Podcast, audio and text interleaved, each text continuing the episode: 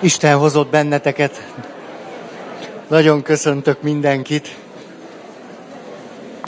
Túl szabad voltam az elmúlt két alkalommal, és visszakaptam a pórázt, hogy viselkedjek rendesen, ne feküdjek le a földre. Hihetetlen, hihetetlen. Na, ott tartunk, hogy a negyedik szempontját beszéljük meg annak, hogy milyen következményeit tudjuk beazonosítani annak a magatartásnak, hogyha oda tudjuk adni, oda tudjuk szánni magunkat egy csoportnak, egy közösségnek, valamilyen együttességben tagként részt tudunk venni, és abba beletesszük magunkat, átadjuk magunkat neki, már amennyire tudjuk, már amennyire sikerül, mikor ezt megtesszük, akkor lehetőségünk van arra, hogy nagyon mélyen föltáródjék számunkra az életünknek a reménysége, illetve az, hogy az élet magában hordozza a reménységet. Tehát nem csak arról van szó, hogy én szubjektíve fölismerek valami nagyon sajátos reményt, ami nekem éppen van, de aztán esetleg elvész, vagy másnak nincs, hanem fölismerjük az életet, mint valamit, ami a reményt hordozza. Ez sokkal több, ez nagyon szép.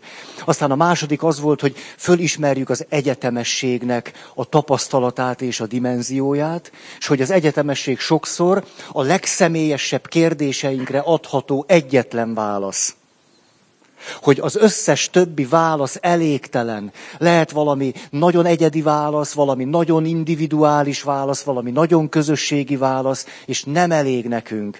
És emlékeztek például, hoztam a halálnak a témáját. Hogy úgy tűnik, hogy a halál témája többek között az egyetemesség dimenziója nélkül nem tudom, hogy elég előrevivően oldható-e meg az előrevívően alatt úgy értem, hogy miközben tudom, hogy meghalok, ez tudatosul bennem, és ennek a tudatával tudok úgy élni, hogy közben ebből egy csomó minden jó jön ki.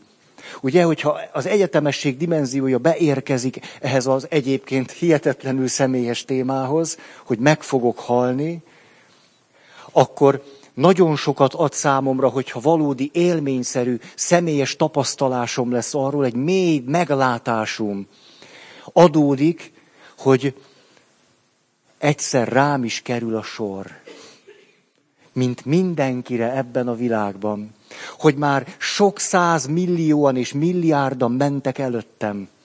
Ó, egy, egy elég illusztris társaságba fogok kerülni rengetegen mentek már erre, és nagyon sok jó fejember vár rám.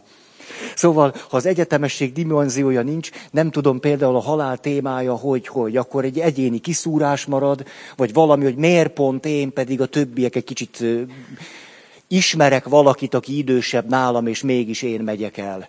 Ez már önmagában egy kiszúrás.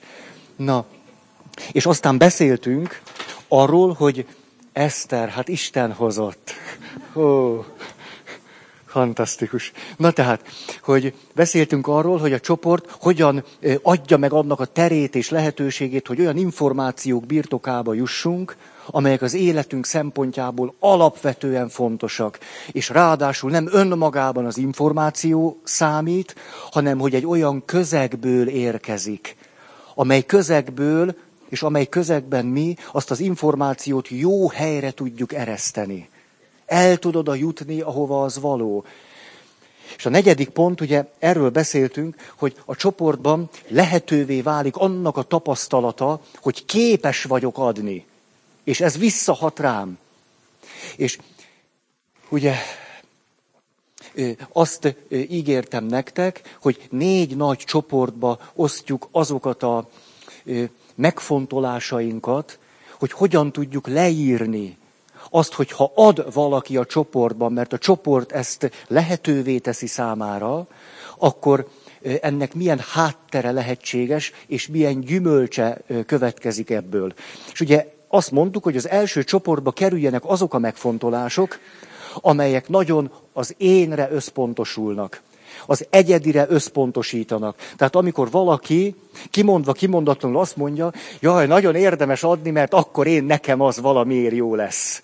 Ugye ide kerültek az első csoportba, nyolc pontot mondtunk, és mindegyikhez hozzátettük, hogy mennyivel sokkal nagyobb dolog rájönni arra, hogy érdemes nekem adni, mint mondjuk szenvedélybetegnek lenni.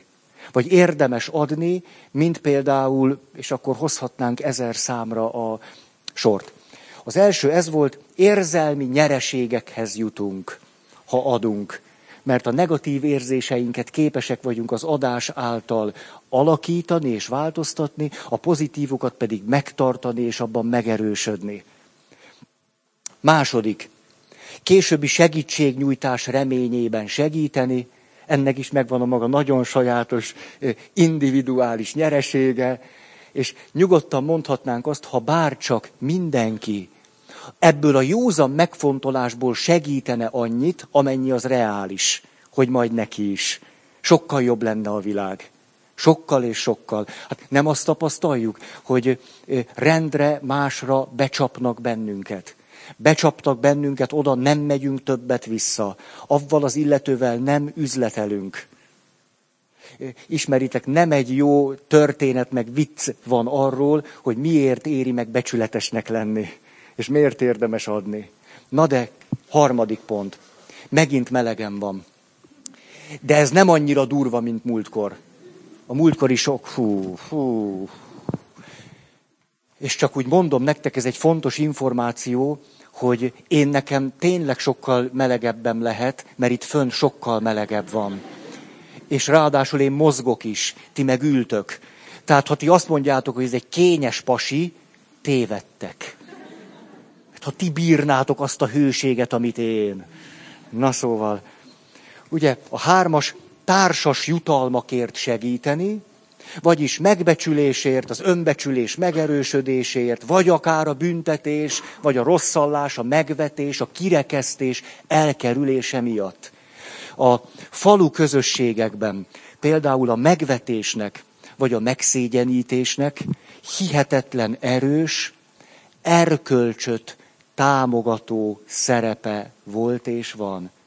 Sok ember nem azért választott erkölcsös megoldásokat. Most az erkölcsös megoldás nem lárpúr lár értem, hogy ha erkölcsös, aztán semmi értelme nincs.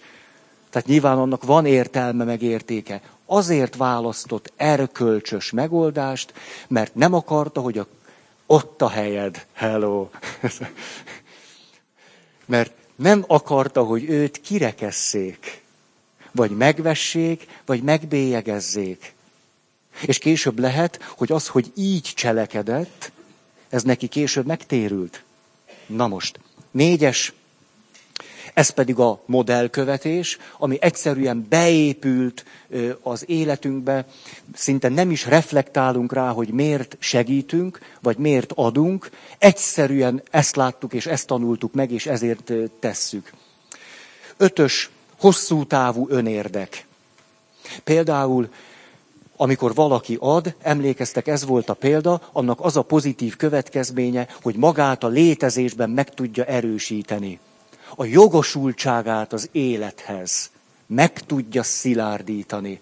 Azért ez nem kis nyereség. Hogy úgy fekhetek le, hogy bizony van jogom ezen a világon lenni.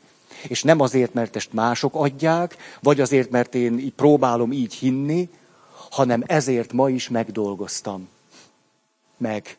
Én a helyemért ma is megdolgoztam. Ez szerintem egy nagyon, nagyon én erősítő tapasztalat tud lenni. Mikor egy jól végzett munka után, mondjuk egy jól végzett keddi előadás után, egy eh, finom fungit benyomok az arcba, az sokkal jobban esik, mert úgy is átélem azt, hogy most megettem egy gombás pizzát, hogy én ezért megdolgoztam. Ó, ezt nyugodtan megadhatom magamnak. A szónak jó értem, ezt én most megérdemlem, ha jobban is esik. Oké, okay. hatos pont, ez az, amit akik nagyon az individualitás talajáról állnak és onnan néznek, egészen nagyjá tudnak fújni, Ez a rokon szelekciónak a szempontja, hogy végül is testvér a testvérének segít, rokon a rokonának, a magafajta a magafajtájának, a saját génjét akarja mindenki valamiképpen tovább örökíteni. Akik ezen az állásponton vannak, szokták tagadni azt, hogy valódi önzetlenség létezik-e vagy nem. Mert azt mondják, előbb-utóbb mindig kiderül, hogy a segítségnyújtásnak valójában hosszabb távon megvolt az az értelme, hogy azzal a mi fajtánk mégiscsak erősödött. Ez szerintem egyébként egy körkörös okoskodás. Már a logika nyelvén szólva, ezért aztán kikezdhetetlen is, és akik ebben a körkörös okoskodásban vannak, nem is látják, hogy ez egy körkörös okoskodás. Attól körkörös okoskodás. Következő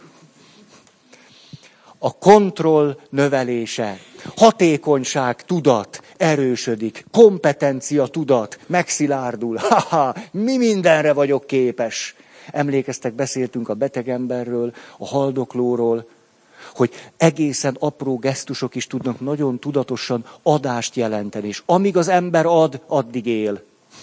Azt tuti. Amíg az ember ad, addig van valami készsége, hatékonysága, kompetenciája. És ez milyen sokat tud jelenteni nekünk. Még akkor is, hogyha a halállal harcolunk, és tudjuk, hogy vesztünk. De nagy dolog az, mikor valaki tudja, hogy neki már csak néhány napja van, és azt a néhány napot azzal tölti, hogy még adjon azoknak, akik körülötte vannak. De azért micsoda, micsoda gyönyörűséges, kulturális hát lehetőséget biztosított az, amit az Ószövetségi Szentírásban is olvasunk, hogy mondjuk amikor Jákob haldoklik, akkor mit tesz?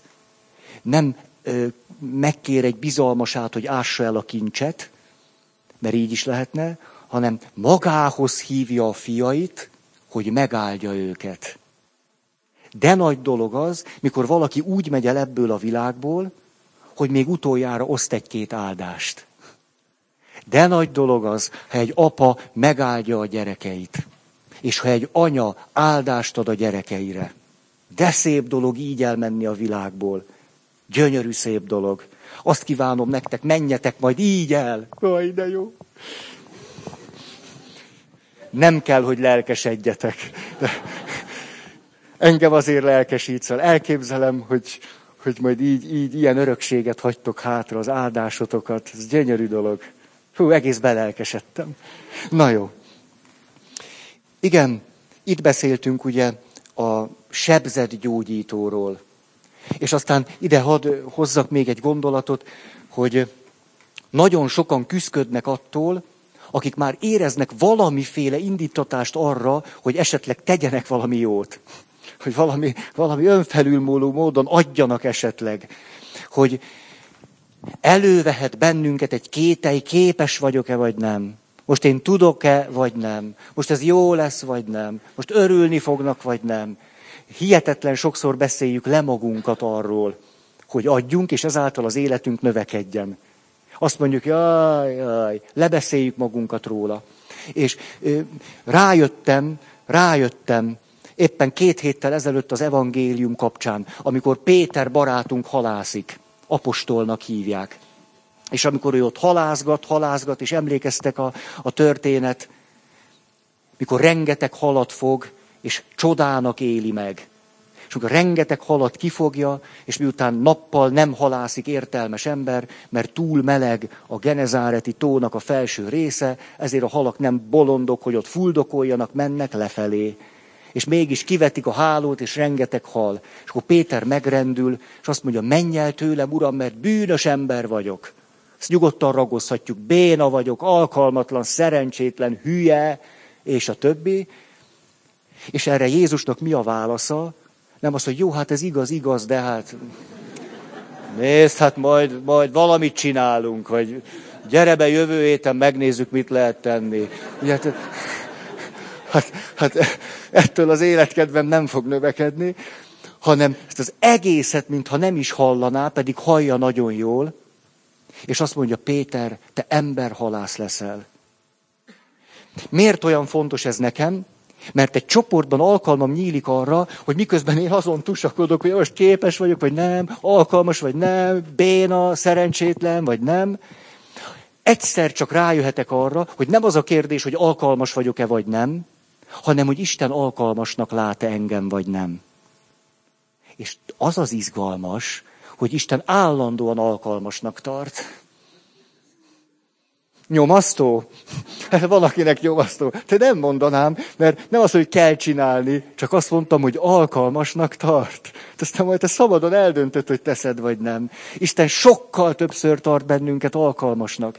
És ez egy csoporton belül persze, most hogyha lejjebb jövünk, ott az egymással való ö, találkozásokban válik nagyon kézzelfoghatóvá. Hogy én azt gondolom, ugyan mit tudnék én adni nektek? És a másik azt mondja, Feri, nagyon köszönöm, ez nekem nagyon jól jött. Az egyik klasszikus élményem, mikor valaki ott, ott állt, és az, az, az, volt a, az volt a nagy témája, hogy most, most merje, vagy ne merje, most belevágjon, vagy ne, most féljen, vagy bátor legyen. És akkor azt kért a csoportvezető tőlünk, hogy úgy mondjunk egy mondatokat ennek a valakinek. És most szalonképtelen dolgot fogok mondani. Akkor is ezt mondtam, mert annak volt ott a helye. És én a következő mondatot mondtam, figyelj, ne szarj be. És emlékeztek ott a visszajelzés az volt, hogy igen, a többiek nagyon szépet, kedveset, aranyosak mondtak, na de ez a mondat, ez kellett nekem. Ez, mert ezek a finom kis pú, hogy, hogy menni fog, meg aranyos vagy, ugye ez ne. Kicsit. És ez a valaki egyébként azóta egy fantasztikus projektet nem megálmodott, hanem megvalósított. És nem olyan régen találkoztam vele, és számomra meglepő módon azt mondja, Feri, Tudod, te mit a hét évvel ezelőtt mondtad nekem ezt a mondatot, hogy ne szarj be. Én azóta ezt a mondatot hordozom, és viszem magammal, és hogy lehet, hogyha te azt nem mondod, akkor én ezt most nem csináltam volna meg. A most az életemet kitöltés egy nagyszerű dolog, és másoknak is jó. Szóval egy csoportban egyszer csak megerősödünk abban, hogy nem csak az van, hogy én és én magamat vizsgálgatom reggeltől estig, hogy jó vagyok, vagy béna, vagy ügyes, vagy, hanem hogy a másik odaáll, és azt mondja, köszönöm, ez jó volt nekem, akkor ezen már nem kell tovább gondolkodni. Ugye, hogy ez egy jó dolog? Nem kell. Azt mondta, köszönöm, jól esett. És ennyi. Ha, és már is jól alszunk. És a nyolcas, segítőkész énkép kialakítása és föntartása. Vagyis, hogyha valaki azt mondja, én egy segítőkész ember vagyok, az a legjobb alapja annak, hogy valaki segítsen is, vagy adjon. Én egy olyan ember vagyok, aki képes vagyok és tudok adni. Ez a legjobb motiváció arra, hogy tényleg adjak, mert nincs máshoz kötve. A házasságkötéskor ugyanez áll fönn. Ha valaki kimondja, hogy holtomiglan, holtodiglan, hűséges leszek hozzád, és ő magára úgy tekint, mint egy hűséges pasira, ennél jobb motivációra nincs szükség. Mert ha ő magára így néz, én egy hűséges ember vagyok, akkor ugye mi tud történni? Hát akkor odakint nem tud semmi sem történni, mert ő egy hűséges ember.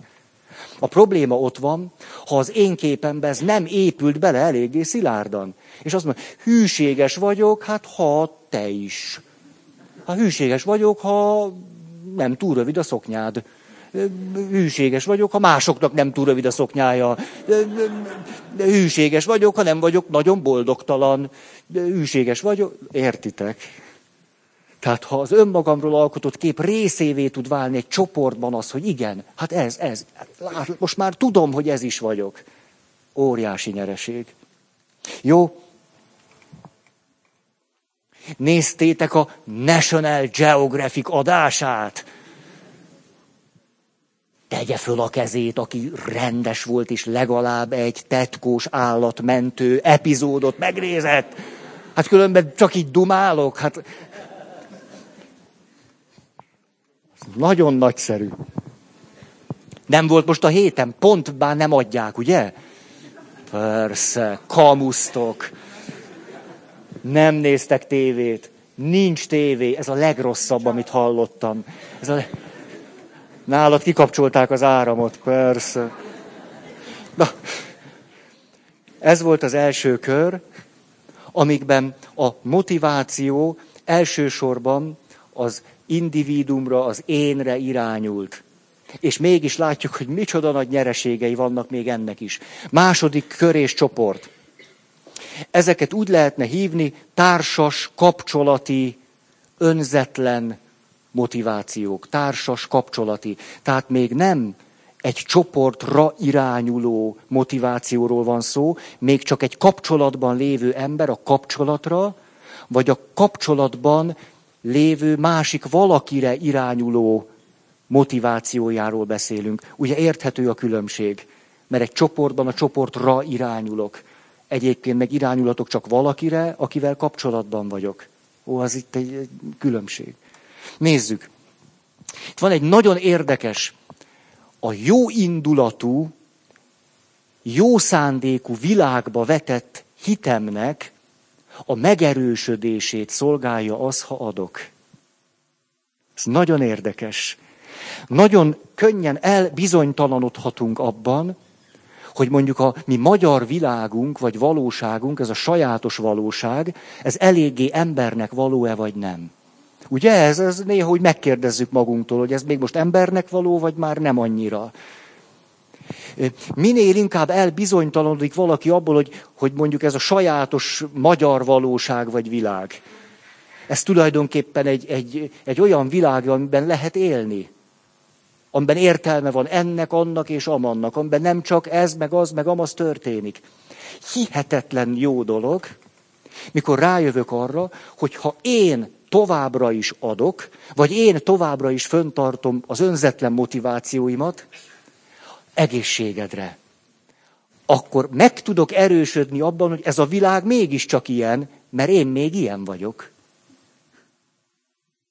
Nagyon érdekes, hogy ez a bizalom, amit bele tudunk fektetni a világba, nyilván kapcsolatokba, a másik emberbe, stb., ez hogyan tudja megerősíteni a biztonságérzetünket. Ez nagyon izgalmas, mert általában a biztonságérzet szokott megerősíteni, és segít abban, hogy bízzunk. Itt azonban éppen fordítva van. Ha kezdenénk megrendülni abban, hogy érdemes rendesnek lenni, mert hogy van-e még rendes ember itt a földön, akkor te legyél rendes, és kaptál egy választ. Igen, van még rendes ember a földön, és lehet így élni. Ha!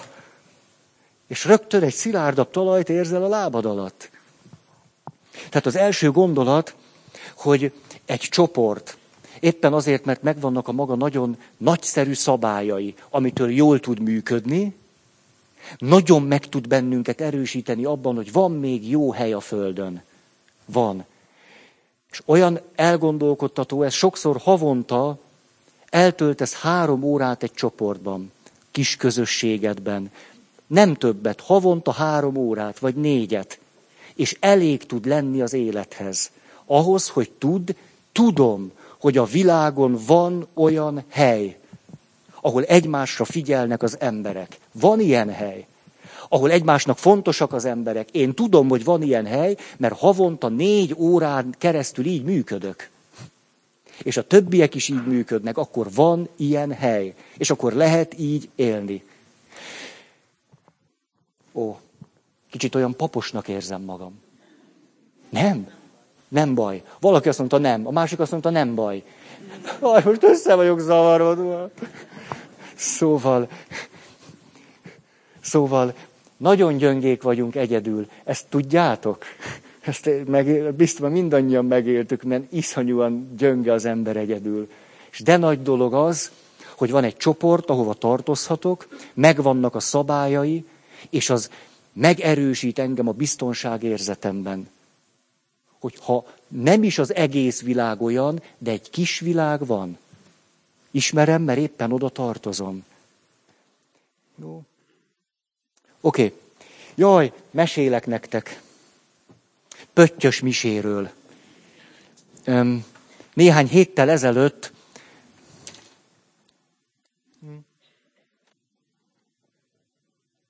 volt a nyolc boldogság, Négy boldogság, boldogok a szegények, boldogok, akik sírnak, ú, elég ütős. És a gyerekeknek próbáltam valahogy annak a titkát kibontani, hogy hogy is, hogy is lehet ez. És a következő mesét találtam ki nekik. Képzeljétek el, hogy van egy vándor, mindig vándorról beszélek, annyira be vagyok szűkülve. Van egy vándor. A vándor nagyon szegény. Három nagy baja van. Az egyik, hogy boldogtalan. A másik, hogy rettenetesen szegény. A harmadik, hogy nincsenek barátai. És vándorol és bandukol nagy szomorúan, nagy szegényen és barátlanul, és hogy megy, hát persze roppant mód megéhezik, és ott van egy gyönyörű tó, és akkor ő vesz egy alkalmas faágat, és talál egy indát, és ráköti, és szerez egy jó kis kukacot, és azt gondolja horgászok, hogy legyen valamit enni. És hogy bedobja, és, egy picike kis aranyhalat fog ki. De hogy a gyerekeknek ne legyen unalmas, elmeséltem nekik, hogy ez nem ám egy nagy aranyhal, üljön kis pőcő. Üljön pőcő, és úgy nézték a kezemet, mintha ott lenne. De neki üljön. Azért vicces, mert ti is néztétek, ugye? Néztétek, ugye? Milyen jó dolog a mese, ugye? Rögtön láttátok a kis aranyhalat. Ilyen kis pici. És mondtam neki, ilyen kis pici aranyhalat kifogta, hát szegényem is, ber is volt, boldogtalan is volt, barátai, mit akartok, rögtön nyerje meg a lottó ötöst? Nem, ilyen kis pici hal. És az a kis pici arany, de arany volt. Hát azért nem ezüst hal, vagy ilyesmi, azért kis aranyhal, és azt mondta, ide figyelj te, boldogtalan, szegény és barátlan vándor, én nagyon kis pici aranyhal vagyok, ezért egy kívánságodat teljesítem. Hallottatok már ilyen mesét? Ha, most! És azt kérdeztem a gyerekektől, hát mit gondoltok, hogy mit volna érdemes ennek a vándornak kívánni? És akkor elismételtem, hogy boldogtalan, hogy szegény, és hogy nincsenek barátai.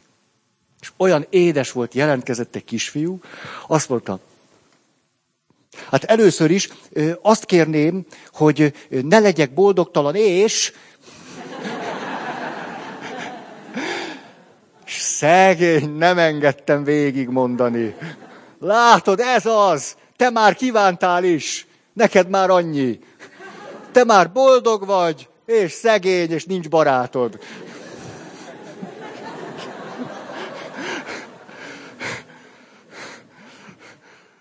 Hát lehet, hogy egyszer fölfüggesztenek. Hát a gyerekek súlyos, nem tudom én miért. Nem mondtam, ezt csak hülyéskedek nektek itt. Nem, de hogy mondtam. Csak azt mondtam, hogy nézd, látod, te az egyiket kérted, itt már a többi, többi nem, nem jön szóba. Volt gyerek, tényleg, mint a könyvbe, ő mondta, hogy hát ő a gazdagságot kéri. Nem dicsértem érte meg, és képzeljétek, ez milyen érdekes, vagy milyen szép, hogy a harmadik gyerek az minden, minden különösebb gondolkodás nélkül azt mondja, én biztos, hogy barátokat kérnék, mert ha vannak barátok, akkor nem vagyok boldogtalan, és a barátok segítenek, hogy ne legyek szegény. És akkor örömtáncot jártunk, hogy megvan, megvan, hogyha ezt mondom nektek, tehát ha ki pecáznátok a pici aranyhalat, kőspöcő, és egyetlen kívánság, akkor barátság. Azzal járunk a legjobban, az összes többi. Persze a gyerekeknek furfangos volt az esze, miután én már örültem, hogy megvan a jó megoldás, ők még azért mondták tovább. Tehát természetesen volt gyerek, aki elmondta, hogy az lenne az egy kívánságom, hogy három kívánságomat teljesítsd.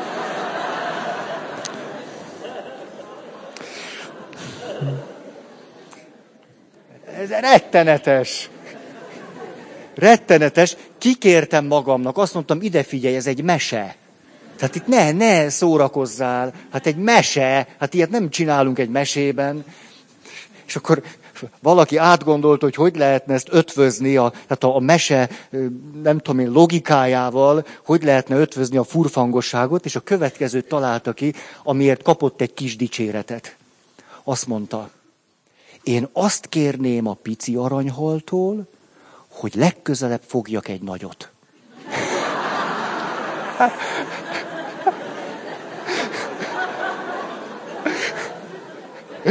Na ehhez mit szóltok?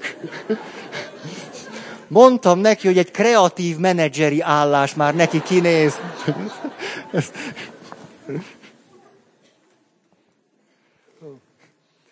Tehát, tehát, hogyha adunk, és a csoportban ezt átéljük, és megtehetjük, akkor a jó indulatú világba vetett bizalmunk meg tud erősödni, ettől a biztonságérzetünk is, szilárd talaj van a lábunk alatt, és, és, és, nem mondom tovább. Kettő.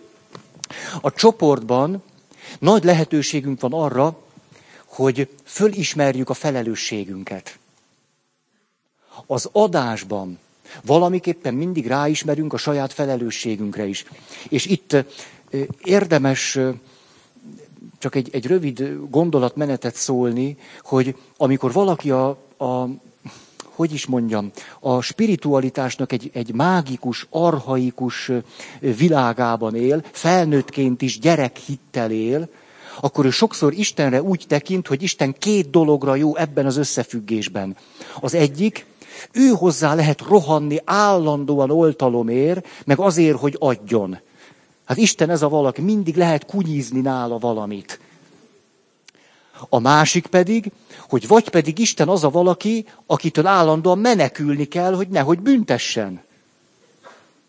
Egy arhaikus, mágikus hitképzetben ez az adás, kapás eh, valahogy ebben az összefüggésben áll össze. Az ember mindig teljesen tehetetlen, kiszolgáltatott, és legfőjebb vagy csak mindig pitizik, vagy mindig menekül. Ez, ez a kettő.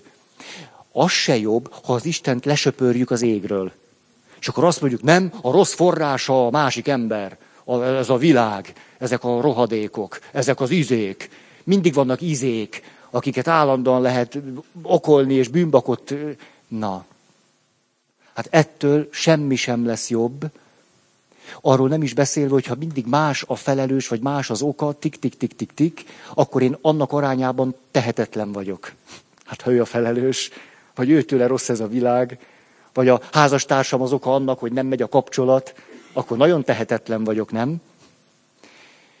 És a harmadik, ezt megfontolásotokra adom, ez ma közkedvelt, ilyen ezó, spiritó, individó, nem tudom milyen világunkban, mikor valaki azt mondja, nem, mindenért te vagy a felelős az, egész, az életedért te vagy a felelős, az egészségedért te vagy a felelős, a jó sorsodért, és akkor minden, ugye, na csináltam magamnak egy betegséget, csináltam, ez biztos, ezt én vonzottam be, hát ez a kijelent, ez épít, ezt, hát aki ezt kitalálta, bevonzottam valakit.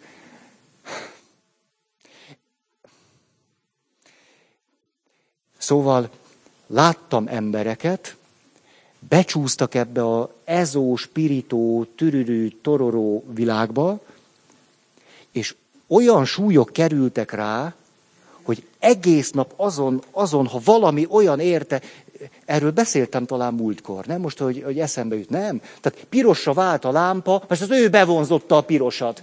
Mert ezt, hát ő tudja, hát volt agykontrollon.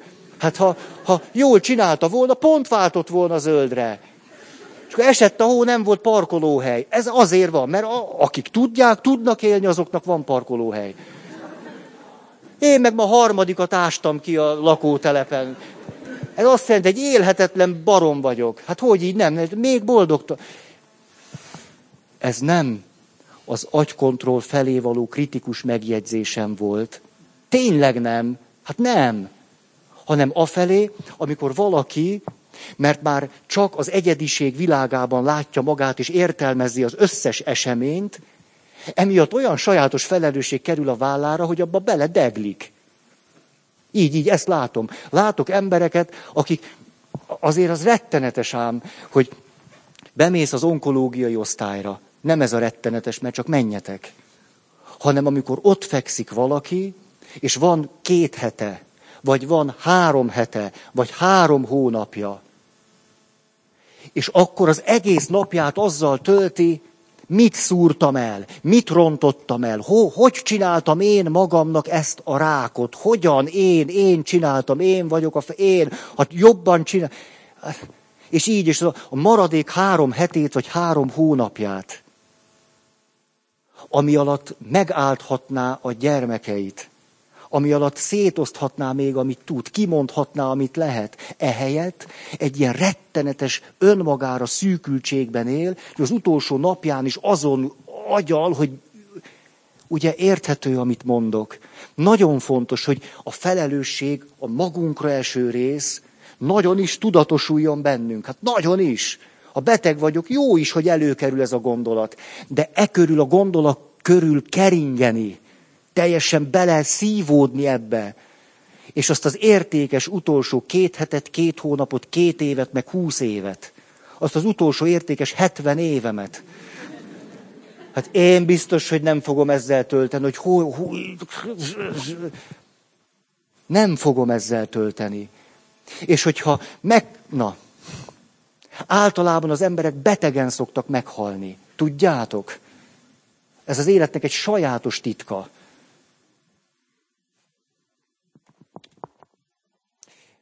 Szeretnék idézni Jesse Jackson, talán ismerős a neve, az idősebbeknek biztos, ilyen polgárjogi harcos. És akkor a következő mondat vált nagyon híresi az Egyesült Államokban, hogy nem vagy felelős azért, mert lent vagy, de felelős vagy azért, hogy fölkelj. Elég jó. Elég jó. Szóval, hogy kell egy normális mondat, ez az. Mert azt a nagyon szép üzenetet hordozza, hogy van amiért az ember felelős, és van amiért nem. És egy csoportban, mikor elkezdjük mondani, hogy ilyen vagyok, meg olyan, ezt csináltam, meg azt, mások ezt csinálták velem, meg azt, ezt így éltem át, azt meg úgy, mások így, meg úgy, akkor egyszer csak kezd kitisztulni az, hogy nagyon sok mindenért, amilyen most vagyok, teljesen értelmetlenül ostorozom magam. Értelmetlenül. A legtöbben, akik itt ültök, biztos vagyok benne, hogy teljesen fölöslegesen rengeteget bántjátok magatokat. Biztos vagyok benne. És olyanért ostorozzátok magatokat, amiben nincsen felelősségetek. Vagy pedig elenyésző. Így, így, így. De ennek ugye mindig megvan a, a párja is, hogy közben pedig miközben fekszünk a földön, ott nyüglődünk, hogy én voltam a hülye, vagy én, én, én, én de nem kelünk föl. Ebben ez a baj. Hogy a másik oldalon pedig azt a sokszor eh, finom, vékony, de megragadható felelősséget és szabadságot nem tudjuk megragadni. Ebből a szempontból nem akarok kritikus lenni, csak kimondani, hogy bizonyos szempontból kényelmesebb egy életen keresztül a földön feküdni és rinyálni. Hát kényelmesebb. És akkor, hát előbb-utóbb csak jön valaki, ott meg megsimogatják a buksim, valahogy elvegetálok. De ennek a hátterében gyakran ez a kettősség van. Irgalmatlan felelősségeket vettél magadra, le kéne rakni. Szabadabb lennél, akkor látnád, hogy hol van az a felelősség, amit meg ha magadra veszel, jön vele a szabadság, és már is föl tudtál állni. Ezt egy csoportban nagyon jól meg lehet tanulni. Nagyon. Annyira jó ki tud tisztulni a kép. Nagyon. Na. Három. Empátia és szimpátia. Tehát, hogy adjak valakinek, hogy önzetlen legyek, ennek nyilván van egy ilyen háttere, hogy egy csoportban átélem azt, hogy szimpatikus valaki, és szívesen adok neki. Vagy hogy mond valamit, vagy tesz valamit, és együttérző tudok vele lenni. És az együttérzésből adódóan szívesen adok neki. Nagy dolog, mikor teret tudunk engedni a szimpátiánknak és az empátiánknak. Itt azonban érdemes valamit megkülönböztetni. Ez pedig az, hogy sokszor azt mondjuk, hogy igen, nagyon együtt érzek veled. Közben nem érzek együtt veled, csak értem, amit érzel. Más az érezni, amit érzel, és más az érteni, amit érzel. Érdemes ezt a kettőt megkülönböztetni. Van, aki nagyon jól tudja érteni, hogy a másik mit érez, de nem érzi.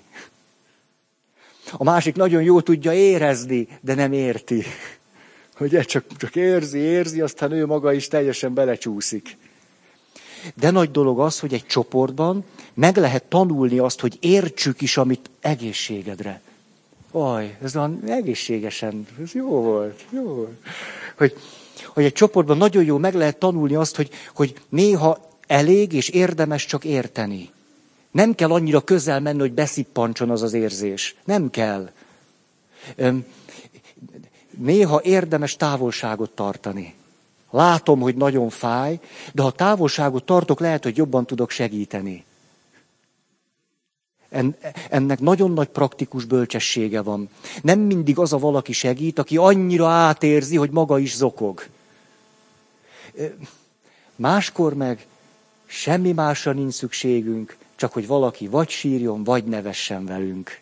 Ugye? Nem kérjük, hogy értse, csak csináljuk együtt. És a csoportban ezt nagyon jól lehet érzékelni, hogy most megérteni, vagy együtt érezni, illetve hát a kettőnek mi az aránya. A... Hm. Jó, itt van egy nagyon érdekes gondolata a szociálpszichológusoknak. Így szól, sokszor azért adunk, hogy az empátiás szenvedésünket enyhítsük. Úgyhogy együtt érzek veled, hogy ez neked mennyire fáj, ezért adok neked, hogy neked ne fájjon, és ha neked nem fáj, nekem se fáj annyira. Mert együtt éreztem veled. Az empátiás szenvedés csökkentése. Jó. Négyes. Egy csoport az adás szempontjából nagyon jól megtanít bennünket arra, hogy segít, hogy egyértelművé tegyük a szükségleteinket. Egyáltalán nem egyértelműek a szükségleteink. Nagyon sokan vannak, akik abban az illúzióban vannak, hogy a többieknek ki kell találni, hogy nekem mire lett volna szükségem. Nőknél gyakran látom ezt. Nagyon, tehát akkor szeret igazán, ha tudja, hogy most arra volna szükségem, hogy. E, de nagy dolog, mikor 10-15 éves házasság után, emlékszem, ezt egy évvel ezelőtt mondtam, valaki egy csoportban azt mondta, most tizenvalány év vagyunk házasok, és most megértettem, hogy kérdezni kell. Mit szeretnél? És akkor mondja. A férfiak tudnak így működni, ezt csak a nőknek mondom. Mi nagyon egyszerűek vagyunk. Nagyon. Megkérdezed el, és akkor mondom, hogy az, és ilyen egyszerű. És képzeljétek el, sokszor nincs is hátsó gondolatunk. Ez is nagyon érdekes bennünk férfiakban. Hogy csak úgy, csak úgy ennyi. És az jól esik, és kész. Na, érdekesek voltak a kutatások, hogy mi az, ami leginkább megszólítja a másikat, hogy ő valóban segítsen és adjon nekem. Szimuláltak baleseti helyzeteket, vagy olyat, hogy valakit nek éppen ellopták a táskáját, vagy ilyen egyszerű dolgokat. Ha az illető nem tett semmit, csak úgy tett, hogy, hogy akarta érzékeltetni, hogy látják-e, hogy vele mi történt, nagyon kevesen segítettek neki. Ha fölkiáltott és azt mondta, segítsen valaki, akkor jóval többen segítettek neki, mint hogyha csak várta volna, hogy valaki észrevegye, hogy segítségre szorul. És tudom, hogy ez olyan, mint hogyha ötödik elemiben lennénk. Tudom, de bár csak ezt az életünkkel realizálnánk is, hogy tudjátok, hogy mi a legjobb módszer. Mikor azt mondom, Ági, gyere, segíts nekem. Ez a legjobb módszer. Amikor megmondom, hogy ki és miben segítsen. Fantasztikus, hogy emberek szoktak segíteni. Csak azt kell mondani, kell egy nevet mondani, meg hogy miben. Ez a legjobb módszer, tudjátok? És tudom, ez röhelyes, meg most utálhattok ezért, hogy ilyesmit mondok, de a kapcsolatainkban olyan sajátos zűrzavar tud keletkezni, hogy ezt a legegyszerűbb módját a segítségkérésnek egészen el tudjuk felejteni. Ez a tapasztalatom. Ha, mindenféle ideológiáink vannak, hogy most miért nem.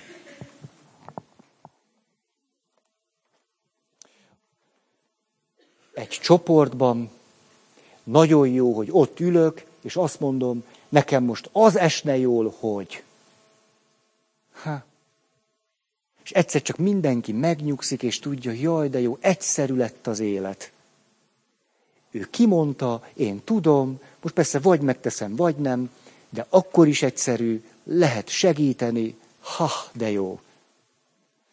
Olyan, volt nálam valaki néhány héttel ezelőtt, eh, ahogy beszélt, eh, hát eh, nagyon mély dolgokat mondott el, egészen a gyerekkorára, egészen-egészen nagyon nagy bizalommal volt irántam. És amikor valaki nagyon nagy bizalommal van, és aztán még a gyerekkoráról is beszélt, könnyen történik az, hogy egészen gyermeki állapotba kerül. Ugye, hogy nem annyira a felnőtt, vagy nem annyira a kompetens személy van előtérbe, hanem egy nagyon nyitott gyerek. Ugye a gyermeki nyitottsággal bízik abban, hogy mondhatja. És ezzel a valakivel is ez történt. Ahogy mondta, egészen-egészen megnyílt, és amikor vége volt az alkalomnak, akkor mindjárt mondom csak, muszáj. Hmm. Akkor az történt, hogy kezet fogtam vele, mint ahogy általában szoktam, rendes pap, és akkor egyszer csak így nem akart elmenni, mert állt tovább, és azt mondja, hogy Feri, simogasd meg a fejem.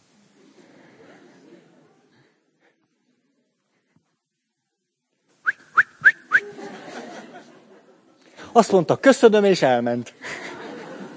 És visszajött három hét múlva, és a, beszélgettünk, és akkor megbeszéltük, ugye két alkalom volt, nincs több, megy, és akkor fölállt, és azt mondja, Feri, éppen három héttel ezelőtt a múltkori alkalom végén azt kértem tőled, hogy simogasd meg a fejem.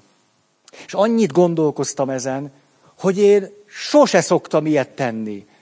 Hogy soha, de nem az, hogy most tőled, vagy paptól, vagy hogy hogy keveredtem én ilyen helyzetbe.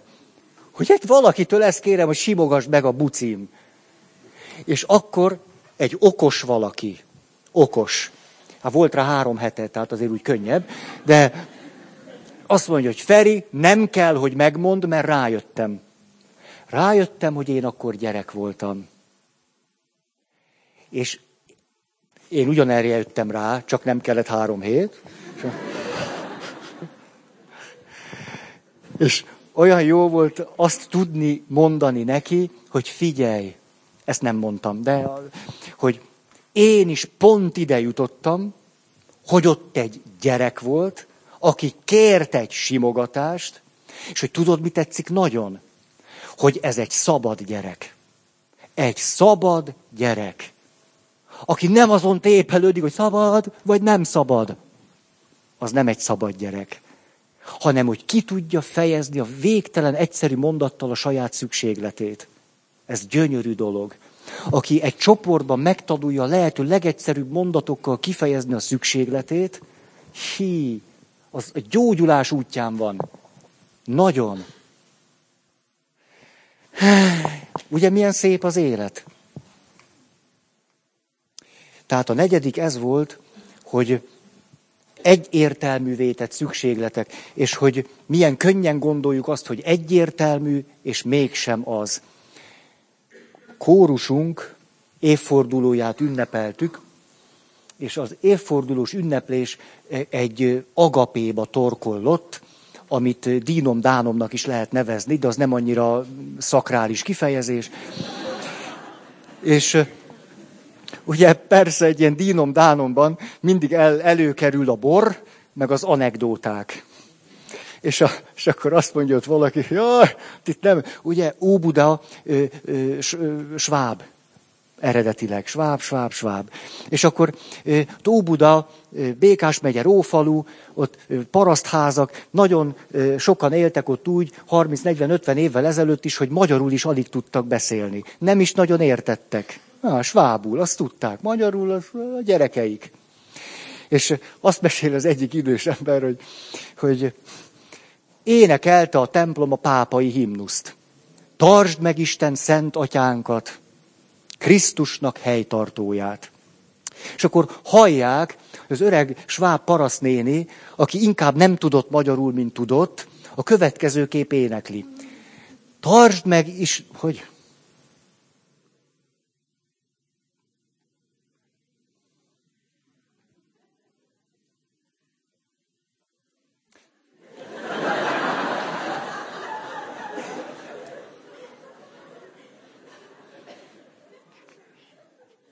Szóval, tartsd meg, Urunk, Krisztusnak földi melltartóját.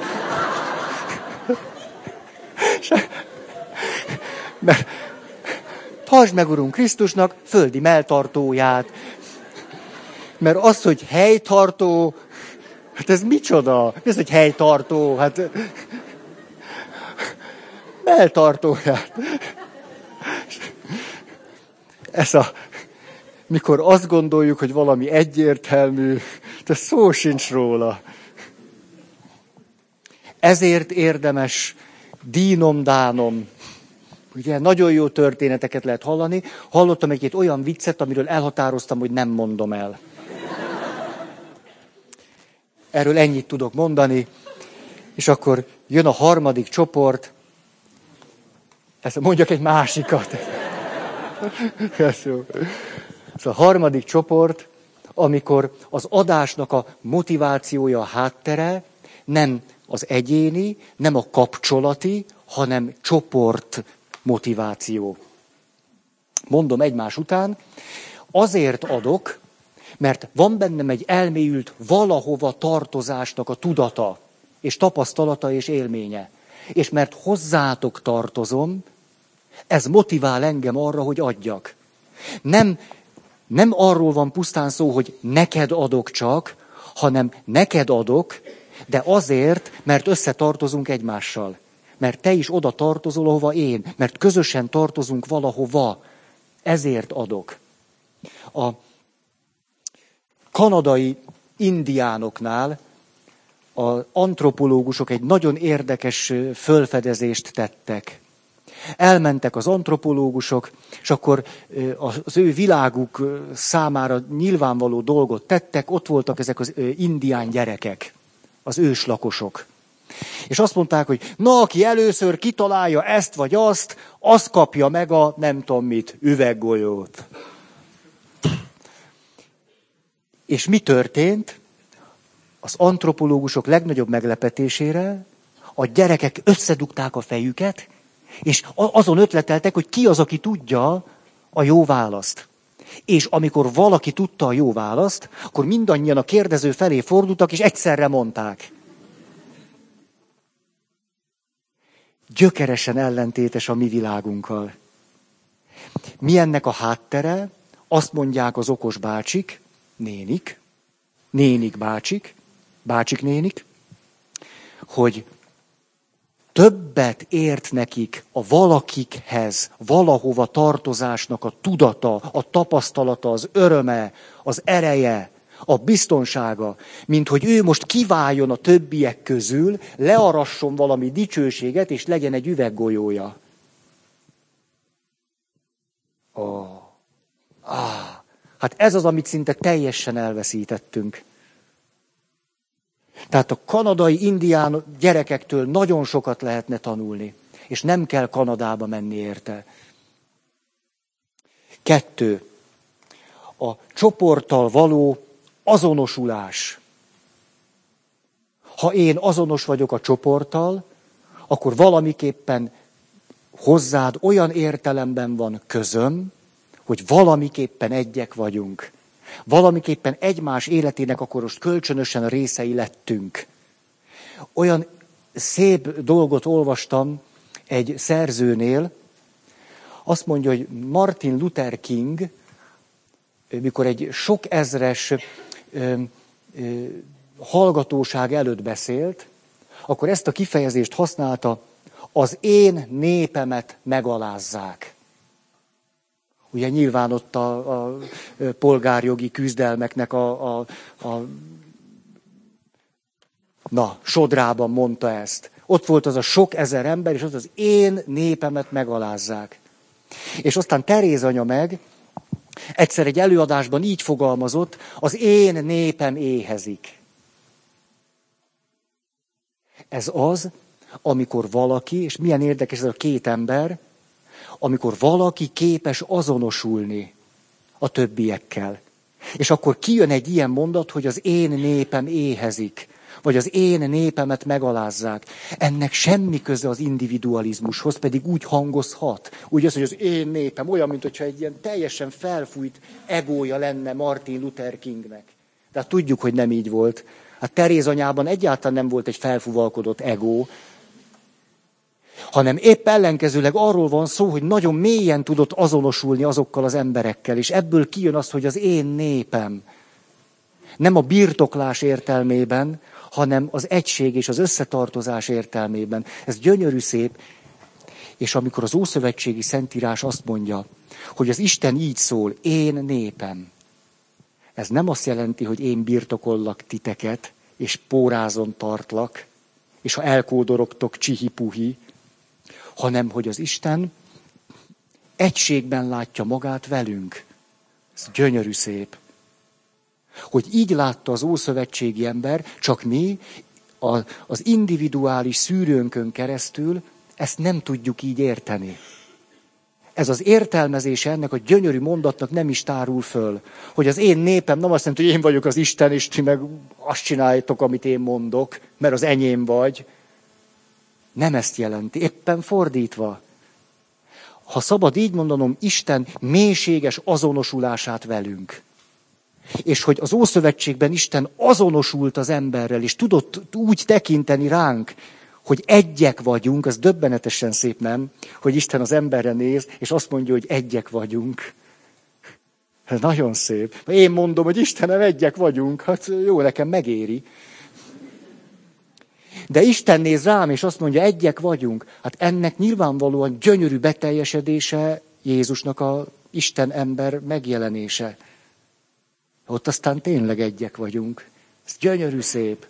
És hogy az ószövetségi ember nem véletlen, hogy ezt használja, mert hogy egy népről van szó. Népben él, népben gondolkodik. Na. A, a csoporttal való azonosulásnak a, a tapasztalata, mint az adásnak egy motivációja, messze fölül tudja múlni a szimpátiát, a rokon szenvet, illetve a másik oldalon az antipátiát. Ugye, ahogy általában a hétköznapjainkban működünk, az az, hogy a szimpatikusnak adunk, az antipatikust elkerüljük.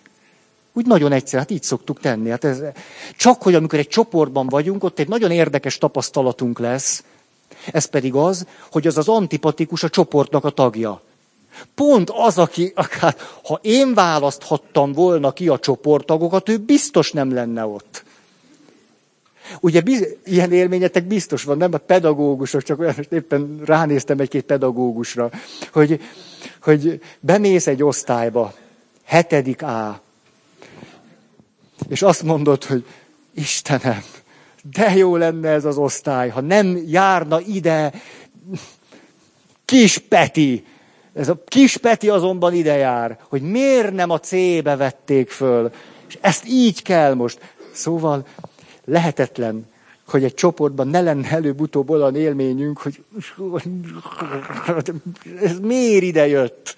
És, ez, és ráadásul ugye szokott egy ilyen harag följön, hogy ezt biztos nem eszi el a fene innen. Tehát az tuti, hogy nem, mert ezek ilyenek. Tehát az antipatikus az mindig olyan, hogy nem megy el.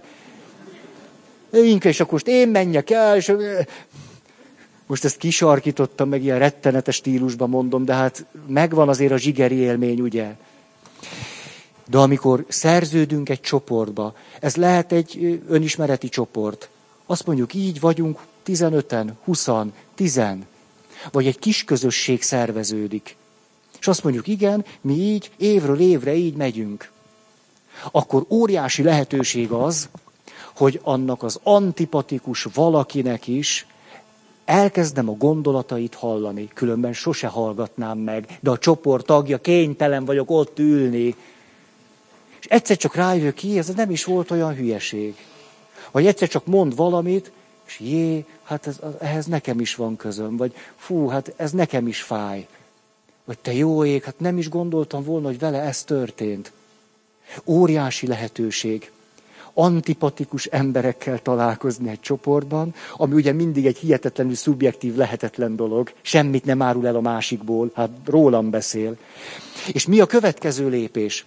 Mikor egy antipatikus valaki kezd közel kerülni hozzám, egyszer csak rájövök, hogy ő éppen megtestesít én belőlem valamit, amit eddig kirekesztettem, amit megvetettem és utáltam. Ugyanis ha én egy bizonyos dolgot már integráltam, itt van benn, elfogadhatóvá vált, tarthatóvá, akkor az ott már kin ugyanolyan. Ha tehát én kint valakire azt mondom, ez elfogadhatatlan, ez undorító, ez fölháborító, tudhatom, hogy megvan a megfelelője idebent. És de nagy dolog az, hogy ott van egy élő ember, aki sokkal több, mint az az antipatikus valami, ami, amit meg tudok esetleg nevezni, és hogy közelebb kerülök hozzá, egyszer csak közelebb kerülök magamhoz. Hát ez a személyiség fejlődésnek az egyik gyönyörűsége, hogy egy másik emberen keresztül közel kerülni saját magamnak egy megvetett részéhez, egy sötét árnyékához, és azt integrálni, és nézem, még van tíz perc, van elég, nyomjuk, nyomjuk, ugye? Adom az anyagot. Így is kell, erre tanítottak. Azt mondja, a csoport,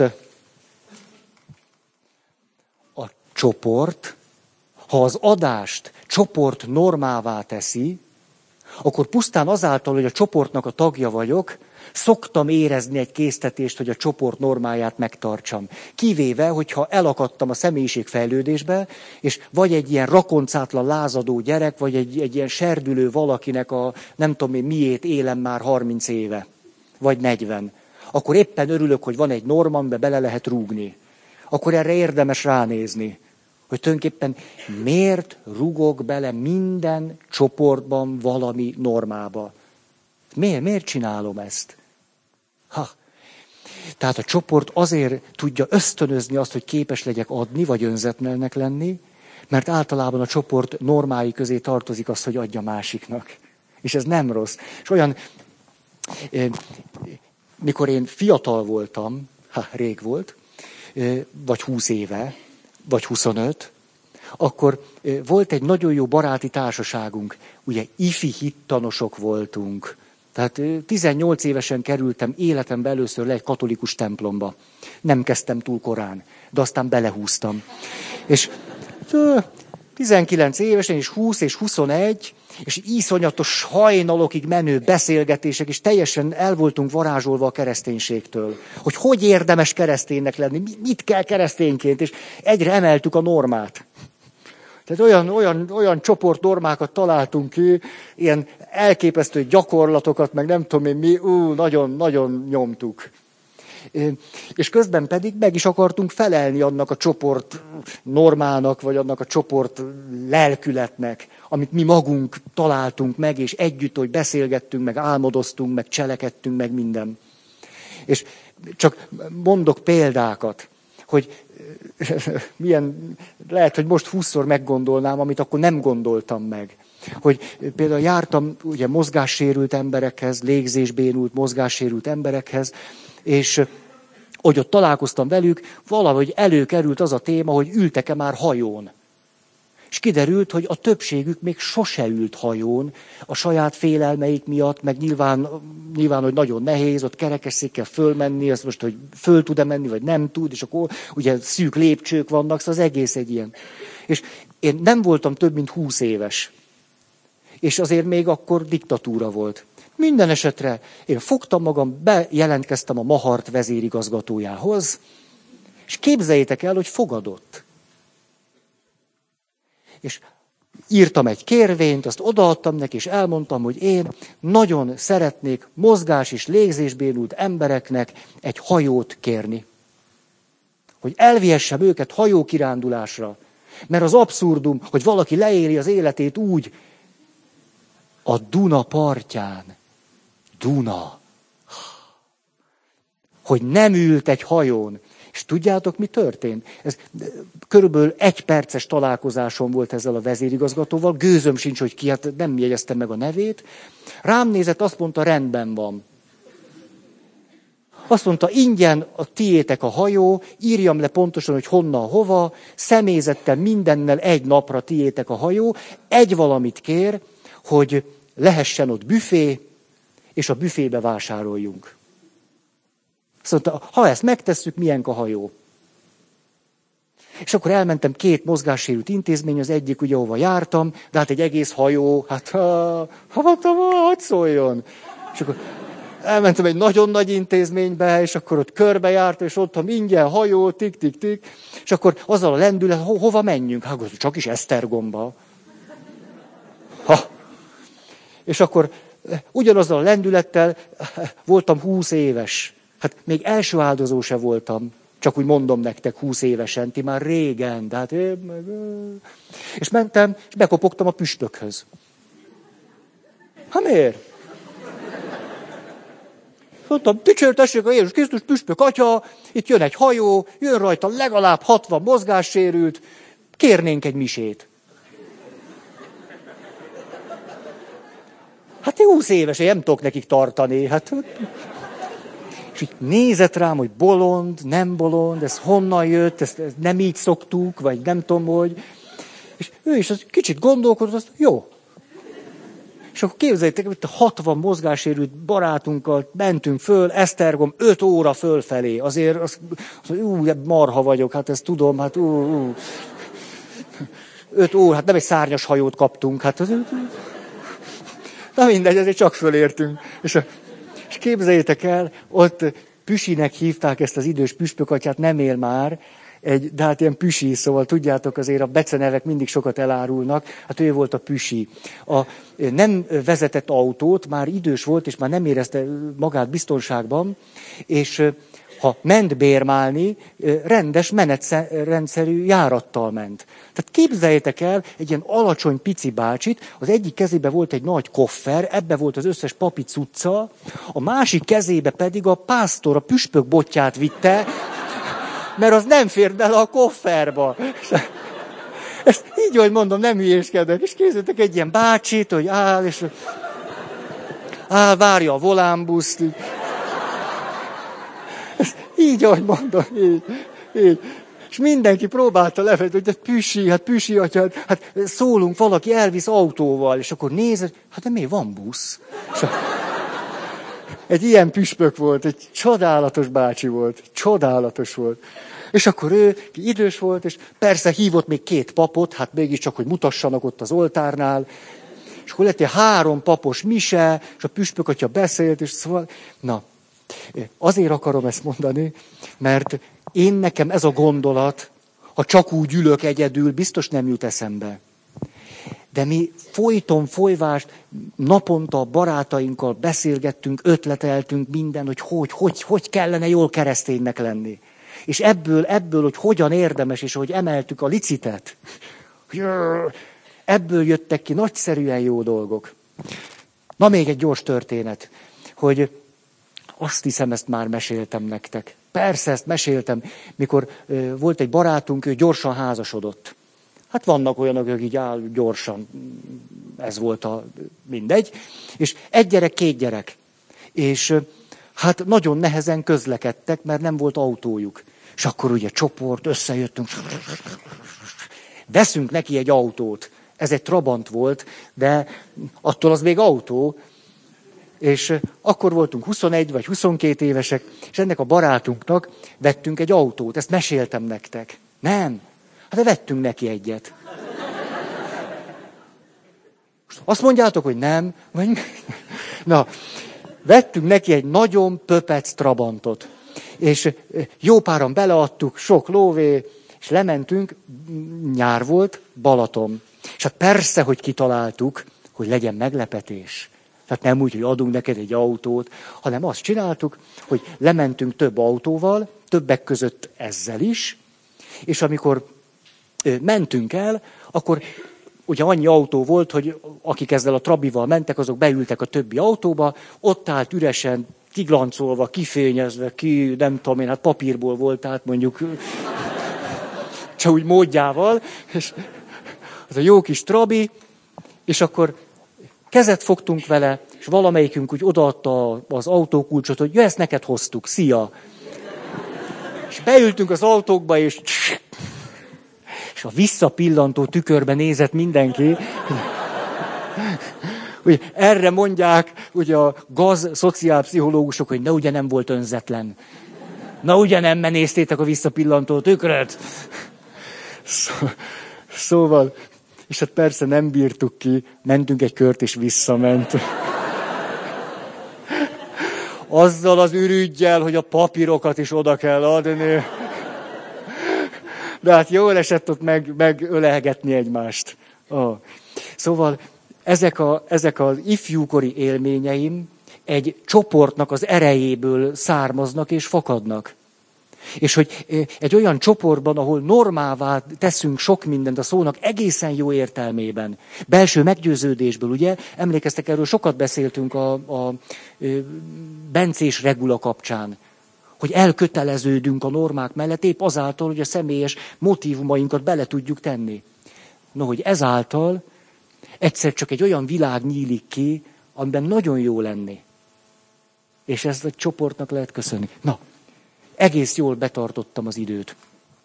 A következő alkalommal már csak néhány pont van ebből, és utána az ötös nagy pont következik.